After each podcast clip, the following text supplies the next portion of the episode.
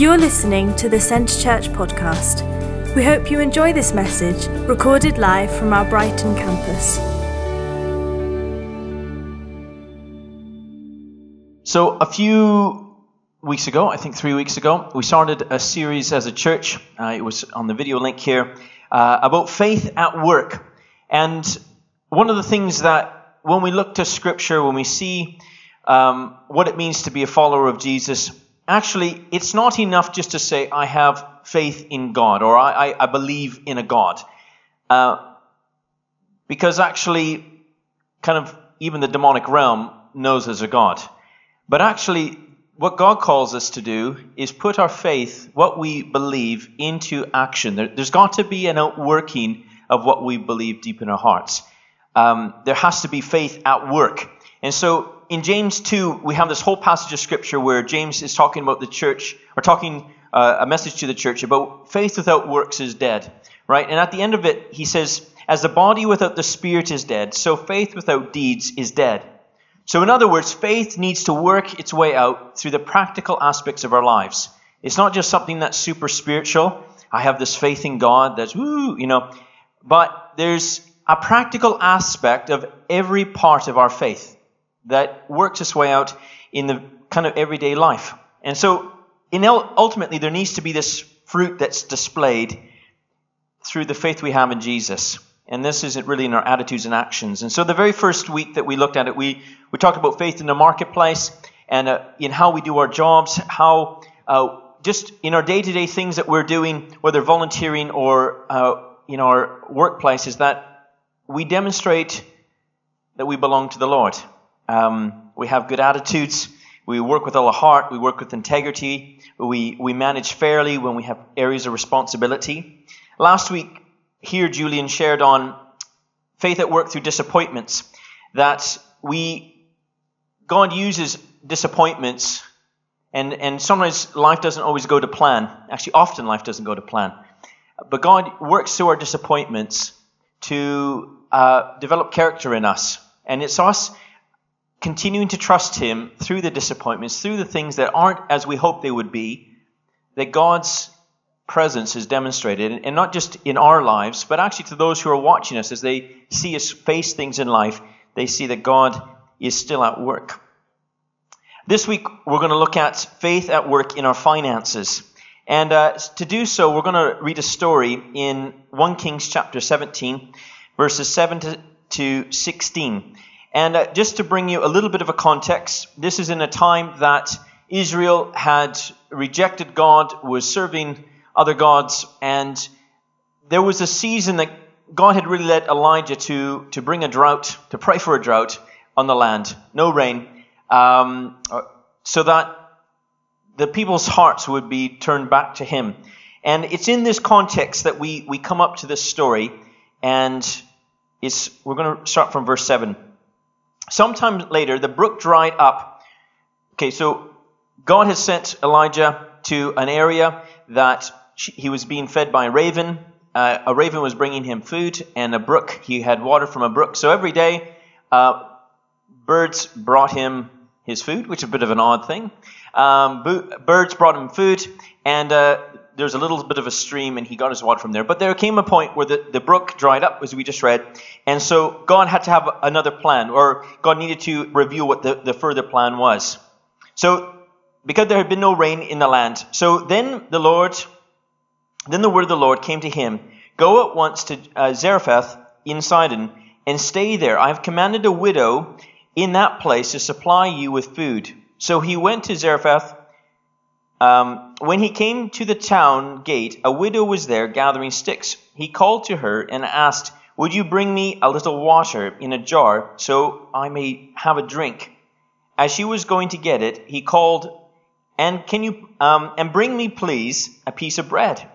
As surely as your God lives, she replied, I don't have any bread, only a handful of flour in a jar and a little oil in a jug. I'm gathering a few sticks to take home and make a meal for myself and my son, that we may eat that we may eat it and die. Elijah said to her, Don't be afraid, go home and do as you have said, but first make me a small cake of bread uh, for me from what you have, and bring it to me, and then make something for yourself and your son. Interesting response, isn't it? For this is what the Lord, the God of Israel, says The jar of flour will not be used up, and the jug of oil will not run dry, until the day the Lord gives rain on the land. She went away and did as Elijah had told her. So there was food every day for Elijah and for the woman and her family. For the jar of flour was not used up, and the jar and the jug of oil did not run dry, in keeping with the word of the Lord spoken to spoken by Elijah. Just to recap the story a little bit, there was this drought probably three years at this point, or uh, certainly it was three and a half years in total. And uh, because of this, when there's no water, there's no food, right? And it happens anywhere in the world, even today, at the point that the rain stops coming, things stop growing, and it's quite a desperate situation. Uh, and this was part of God's plan, as I mentioned a moment ago, for Israel to really be dealt with with their sins. They were, they were not realizing that actually the promises and the blessings of God came with this condition that they would serve Him, that they would honor Him, that they would continue to look to Him. And so there was a season that God had allowed or, or called that there would be a drought, that people would get desperate and realize they, they needed to turn back to the Lord. So, in the middle of this drought, God sends Elijah to an unlikely person for provision. Think of it a widow with a son living in Sidon. So, this is outside of Israel. She had nothing but one meal left for her and her son before they perished. Now, if I was God, which I'm not, I probably would have sent her, sent Elijah to a family or to a situation where there was lots of supply, there was an abundance, there was maybe a rich, rich person that had a barn full of kind of seed and, and grain, and there would, there would have been supply for, for Elijah, and there would, certainly the person wouldn't have been put out much. But God has this amazing plan that He chooses the unlikely people to be part of His amazing story. And he chooses this person who has nothing but one meal left. Think of it, one meal left. It would appear that even Elijah doesn't know her. And so when God sends Elijah to her, he, he's sending him to someone who, who doesn't even know the person in which is being asked, is asking the food. And so if you can think of it, if you got one meal left and someone's been sent to you, to you for you to feed them, but you don't know them. They're a complete stranger. It, it's a really tall order. It's one thing to do it for a friend or a family member, or okay, if we're going to sacrifice, I know you, I like you, I'll, I'll do it. But this is a complete stranger that just kind of shows up at the city gate, and and so when we read the story, we see Elijah makes two very audacious requests. First one being, "Can you give me some water?" Now, what is happening at this point in this land? There's a drought. So, what is valuable at this moment? Water. So, in most cases, in this context, she probably would have had to journey to get water. It, it wasn't something that she would have had just in her tap, you know, uh, water running. You know, there would have been, it would have been a sacrifice just to give the water because that wouldn't have been an easy thing to get. Yes? Because if water was easy for her to get, she should have been growing food. But she couldn't grow food because water was in short supply. So asking for this was a tall order. But she was willing to do it. She said, okay, I, I can get you some water. And so she, she heads into towards her house to go get it. And as she's on her way, Elijah heightens the request and says, Hey, excuse me, can you also get me some food? Can you give me some bread? Now, at this moment, he kind of crosses the line of her generosity right? Okay, I'll, I'll do the water, but the bread is an issue because, well, this is her response, right? As surely as the Lord your God lives, I don't have any bread, only a handful of flour in a jar and a little oil in a jug. I'm gathering a few sticks to take home and make a meal for myself and my son, that we may eat it and die. Now, that's quite a response to the request. Can you get me some bread? you know what, buddy? I don't have any bread, and a little bit of flour I have. I'm going to make one more meal for me and my son, and then we're going to die. That's the state of our existence right now. So, no, ultimately. That's what she's saying. No, no, I, I'm not going to do it. Now, this seems like an understandable excuse when we don't have enough and something's been asked of us. Would you not say? I only have enough, a little bit for me, and even what I have for me isn't enough. The problem is, is that she was dealing with God's plan. Because as we've just read, God had sent Elijah to her. So God had a plan that was involving her. And so her excuse of not having enough wasn't actually a valid excuse because God was part of the equation. Are You understand this? God had a, had a plan. And so it was involving her. And so although she saw on the surface there wasn't enough, God had a plan and he was inviting her to be part of his big picture. He was inviting her to be part of the story. And in order to do so, she needed to put faith to work. Okay? For this story to play out, for this to happen, she had to put faith to work. She was required, however, to make three decisions in, in very quick succession. I think the same decisions that you and I have to make in regards to faith and finance. Okay? The first one, in this moment, she had to make a decision to not be dictated by fear. The first thing Elijah said to her after she gave her objections, what did he say? He says, Don't be afraid. Don't be afraid. Why did he say, Don't be afraid? She was afraid. Yes? You don't tend to say, Don't be afraid if you're not afraid. Um, but she was afraid. What was she afraid of? Giving away the last bit of food that she had. And if she gave away the last bit of food that she had, there wouldn't be enough left over for even her and her son. Yes, that was her fear. Although she didn't have enough anyways, her fear was that the little bit that she did give would not give her enough left over even for one more meal for themselves. This is, I think, the same fear that you and I have when God is challenging us to give. Uh, if I give away this, I might not have enough for me. How many of you have thought that at some point in your life? If I give this, I won't have enough for me. That's a fear. That's a real big fear. And we can, we can want to hold on to what we have um, and even try to store up a little bit extra for some security for the future.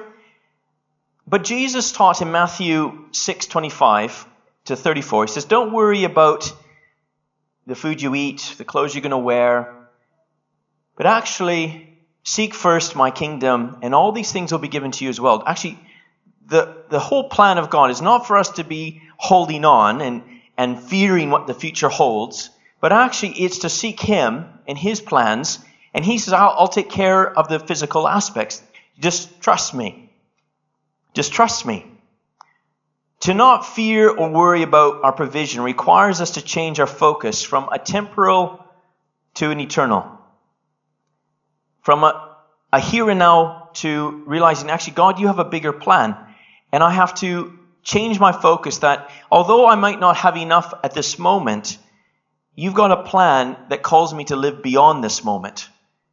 You call me to live for the purposes of your kingdom, of, of your plan. And in that, it requires me to give. Faith at work says, I'm seeking his kingdom more than meeting my physical needs. So I choose to live by the kingdom principles. And because of that, I give. The kingdom of God is about giving, isn't it? It is about giving. And in this story, you, you think this poor lady, she had nothing. And she, at this point of having nothing, was being asked to give what she had, even though she didn't have enough.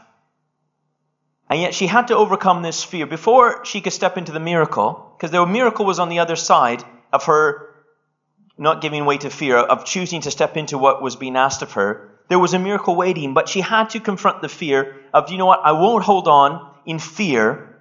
I'm going to release instead. And again, for you and I, fear has this amazing ability to hold us fast and not do the things that we need to do when we need to do it because we fear what the outcome might be if we do. Um, I remember years ago we were part of a church in Canada and uh, we were in a meeting that um, they were deciding to give some financial support. Actually, it was some financial support for Don and I when we were moving to Holland. And uh, it was there was a debate going on in this annual general meeting which was not a very uplifting annual general meeting. It was kind of a ooh, kind of heavy meeting because there was debate going on. And the, the question was, should we support Tyler and Donna as they go on mission to, to, to Holland? And the chairman of the board of the, of the church, of the trustees, he, he stood up and says, if we give this extra bit of money to Tyler and Donna, um, it might use our supplies for the future, and then we might not have enough, you know, it, it might use up our savings. And then if we need our savings in the future, we won't have them because we'll have given them away. What was crazy about that statement is it became a prophetic statement for the church. And so the church decided, you know what, we need to hold on to what we have. We, we shouldn't give what we have. We need to hold on to our savings account um, because we might need it one day. And you know what happened one day? The church is now closed. Not saying that this was the moment that it all t- changed, but there was a decision made where God can supply if we release. But the fear was if we release, we might not have enough for ourselves. That was the fear. If we release, we might not have enough ourselves, and we better hold on for what we've got because we might need it one day. Unfortunately, that's not how God works. He says, Actually, I want you to release so that I can give you what you need the next day. I want you to release it. So the first decision was to not be dictated by fear. This is the, the lady had to make this decision. I'm sure she walked back to her house thinking, this is crazy. I'm baking him some cake. Or not cake. I'm breaking him. Uh, yeah, that's crazy. That's crazy. That's not even part of the story. I'm baking him some bread and I don't even have enough for myself.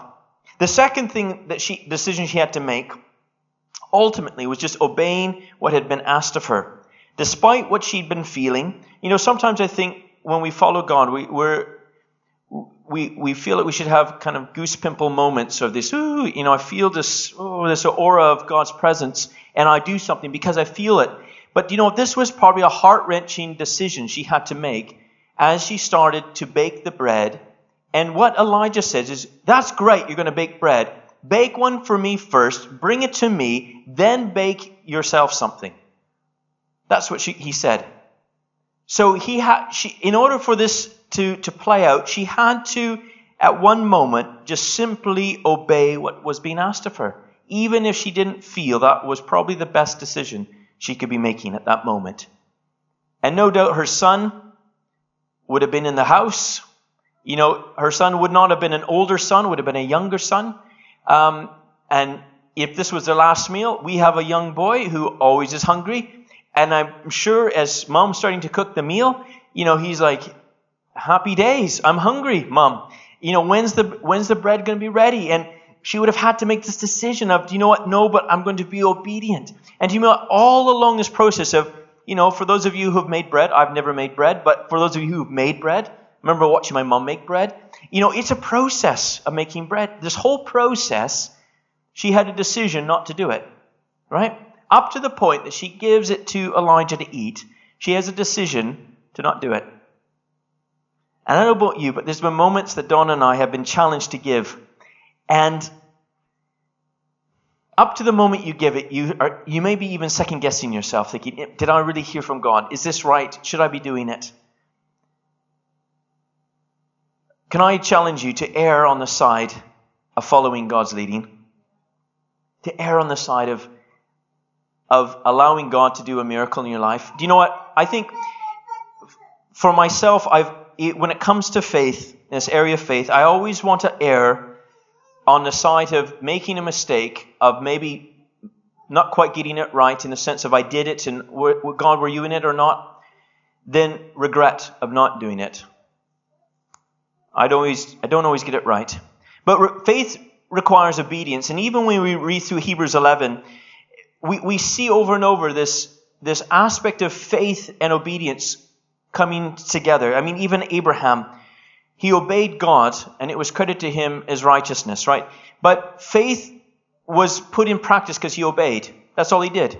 He, he, was, he was considered a, a righteous man because he obeyed God his faith was played out in simple obedience. Can I just tell you, this might be a harsh statement, but giving is not an optional activity for followers of Jesus.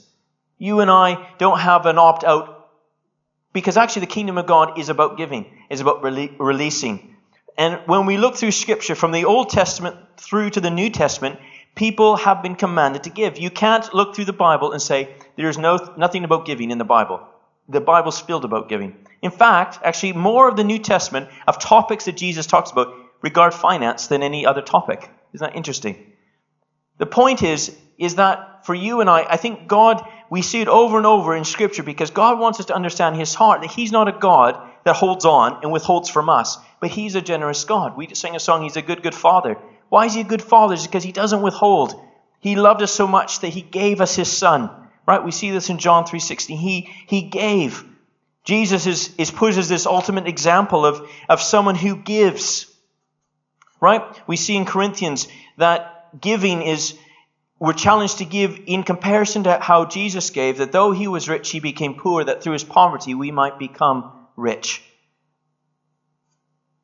Followers of Jesus, he calls us to give. Before the law, Abraham, we start to see he gives a tithe of, of, of what he receives. Then the law is given, and actually, giving and offerings become a requirement. Tithing and, and, and the offerings become something that um, are set out. But then in the New Testament, we walk into this realm of grace. And the principles of giving have not been removed, but if anything, they've been increased because we're no longer living under a strict law, but we're living under something where we have received everything. We've received the kingdom of God through Jesus. And now he calls us to live with everything held open to him in response. You look at the rich young ruler who wanted to, to um, be justified. And he had done all the other commandments. But Jesus said, you know what? Do this. Give what you have and come follow me. Now he went away sad because he, he couldn't let go of what he had. Something of holding on was, was more important than letting go and just following Jesus. And it isn't the fact that God is requesting that we give up everything all the time and we live with absolutely nothing, but it is the fact of us holding what we have with open hands before Him and saying, God, this is what I have, I offer to you. You know, I live with my life with open hands. Nothing is sacred that, I w- that you can't ask me for. Faith at work in finances requires us to be obedient to what is written in the Word, but also the promptings of the Holy Spirit. It was a bold step for her to start mixing the flour for someone else when it was her last meal. The, the third decision she had to make, or happened, was she had to give before she received the miracle. Again, Elijah said, Do you know what? That's great. Make your meal. Make one for me first, then go back and make one for yourself. She had to give it before she could receive the other side of the miracle. She had to step into that. In God's big plan, her provision came through giving.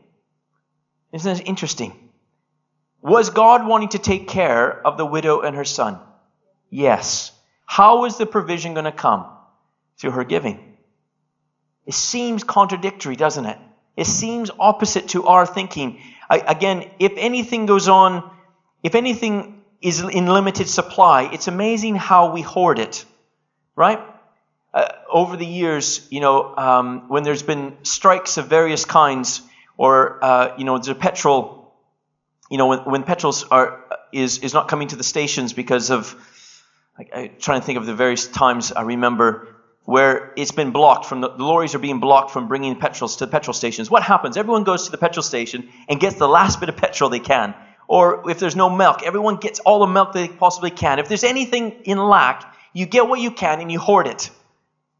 Yes? Is that not our human instinct? If there's something going to be in short supply, I am going to get what I can and hold on to it. And yet, God's plan is the very opposite. She could not receive it until she released what she had. If she didn't, re- in other words, if she didn't release it, she would not have been sustained for the rest of the drought and she would have died. This is an amazing thought process in our own personal walk. There, there can be misconceptions when, you know, we just took offering in a moment or a few moments ago that the church or God is trying to take something from me. In all reality, though, in God's kingdom, God is actually trying to release something to you. When we give of our offering or our tithes to the Lord, actually, it's not a matter of trying to, God saying, I, I wanted something from you. I'm, I'm, trying to hurt you in some way. I want, it, I want you to live with less. But actually, He's wanting to allow you to live with more. But it's a change of mentality that we need to have that says, okay, God, I'm going to put my faith to work and trust you in this. Again, Malachi, we see it, although I know it's Old Testament, we see though he, the only time in Scripture, all of Scripture we see God saying, test me on this and see if I don't open the floodgates of heaven and pour out so much in your life. You're holding back, you're withholding your tithes, you're, you're holding it all back. Test me and see if I am not faithful on the other end of this bargain. If you can just put your faith in me, don't worry about tomorrow. Tomorrow has many concerns of it, so I will take care of you. Don't worry about your clothing or your food. Just trust me on this. Release, and I will release in your life. Christians often wonder why they're not seeing the provision that they need in their own lives, and yet at the same time, they're not giving as God has directed. And can I just tell you, it starts with us being obedient with what He does say. You know, when we're praying for provision, you know? We need to be honoring His heart first. Yes? That widow could have rejected Elijah's request, went home, and been praying to God for His provision. And all the while, the provision came, would have come by just her giving, stepping into the plan. And so, can I encourage you this change of thought? I think in us saying, okay, God, I, I, I need sustenance for our, our, lives, I need work, or I need whatever it is we're looking for. You know, uh, can I challenge you to step into His plan first of releasing what you have as it opens God's door to give what you need? We need to release into his kingdom so that he can provide. This is really how God's economy works. A, a year ago, uh, about a year ago, we, we did a pledge as a church um, here and in, in, Burgess Hill of just about our giving, giving to missions, giving to what we're doing as a, as a church assembly. And Don and I, we prayed about it, uh, about increasing what we're giving. So what I'm sharing today isn't something, can I just say, it's not something that we're not also a part of and God challenges, but He, he challenges us in this as well. And so we increased, we decided we're going to increase from September or whatever it was, we're going to increase our giving. Um, at a step of faith because it was now going beyond the realm of what we maybe could afford in a comfortable way. The next month, out of an unlikely source, our, our income increased and has ever since. You know what? Can I tell you, you can't outgive God, right? Now, I don't want you to have a misunderstanding and say, well, to give flippantly and, and to just kind of give away all your money and just hope God comes through on the other end. But it is being, God calls us to be wise stewards, to take what we have and, you know, use it in the way He wants us to. But ultimately, it's when God prompts you, when God when things are written in His Word about what we should be doing, it's doing those things and then trusting Him on the other end of it that He will supply everything that you have need. And you know what? God is faithful when we do that. He really is. We've seen it over and over again in our lives. And so, can I challenge you? If giving tithing is not something that you do on a regular basis, can I encourage you to, to, to test the Lord on this?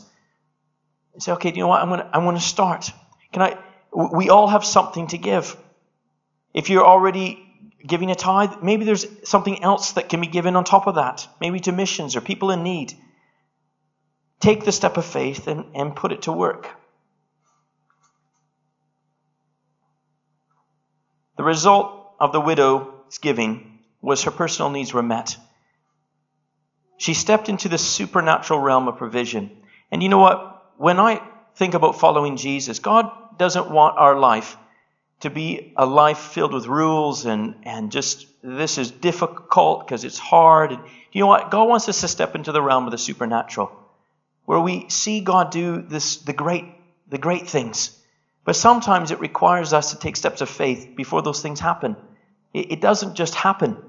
The great miracles we see or, or stories we hear are people who took steps of faith first, and God honored that. God sustained this lady and her son through an act of a miracle, but it took a step of faith on her part.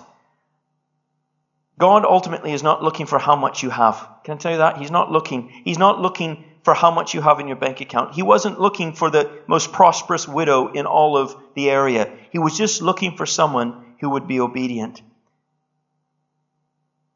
with what's been entrusted. I, I want to close with this thought that we all have something to give. We all do. Everyone in this room has something to give the Lord. You say, Well, I don't have much. Well, do you know what? This lady didn't have much. We all have something. We can try to hold on to it or even store it up, but in the end, can I tell you what? We'll leave this world with nothing. You and I came into this world with nothing. We leave this world with nothing. And what we have in this meantime, God calls us to honor Him with. Why not join God in His plan by offering Him what you have and say, okay, God, here's my, here's my finances, here's, here's what I have. We've been in other countries that maybe people don't physically have money, but they have chickens or they have, they have other things that they offer the Lord. And uh, I've been in church services where people are bringing in, you know, corn and they're bringing in other things that they're offering. This is what I've got. And you know what? God, God isn't looking for cash. He's looking for this heart of generosity. 2 Corinthians 9 8, I'll just finish with this verse. It says, God is able to make all grace abound to you, so that in all things, at all times, having all that you need, you will abound in every good work. This passage of Scripture is talking about giving. God is able to make all grace abound. Do you know what? I, I've discovered that in order to be like Jesus in this way, I need God's help. And God told, or, or Paul talked to the church in, in Corinth to, to not only excel in the grace of, of love and, and um, uh, what they were doing as a church, but also to excel in the grace of giving. And I believe to be the person that God wants us to be in this area, we need God's help. We need Him to move in our hearts. Because in myself, and I share this in Burgess Hill as well, in myself, I like to hold on to what I've got if I'm going to be completely honest. I would love to say that I'm that person that gives away everything I've got, but I'm not. I love to save money. Donna can attest to this. I love to, to put things away. I love to invest. I love that. I love that. If I was a, I could be a really good banker. Yet God challenges me, God challenges me through my wife even, to be giving, to be generous, to, to give God what I've got. But I need help by God's grace, to step into this. Because it goes against all my logic. My logic says, I need to save, I need to plan for the future, I need to do all of these things. Yet God's grace is enough for me to push past that thought process into the realm of where actually I'm trusting Him now for my finances for the future instead of my savings plan, my ISA, my pension plan. Actually, do you know what? God says, he will not let the righteous be begging for bread. Why? Because He takes care of His own when we give Him what we've got. Yes? I want to close in prayer. But I don't know about you, but for me, I, I need to grow in this. I need God to come by His grace, by His Spirit to help me. That I would be like that widow who says, you know what? Even though I don't understand this, I, I want to be someone who releases but I need help to do that. I need to push past fear. Maybe fear's got a hold of my life, and every time it's time to give, I don't want to give because I fear what, if I give, uh, maybe I won't have enough. You know what? I think we need God's grace to break through that fear, that we could just trust Him for the unknowns. And so if you're like me and you need God to give you that extra grace, to step in maybe to a realm of giving that you you don't know where you really could say, God, here is all that I have. I offer it to you. Then I encourage you to stand with me and we're going to pray that God would come by His Spirit and He would help us. He would break through the fear that you and I would have our faith at work in our financial in our finances. So at this moment, if that's you, I, I want you to stand with me. And we're going to pray together that God would move in our hearts this day. Thank you for listening to this week's podcast at Centre Church. One church passionately loving God and people in Burgess Hill and Brighton. To get the latest news or for any other information, check out our website at www.centrechurch.uk.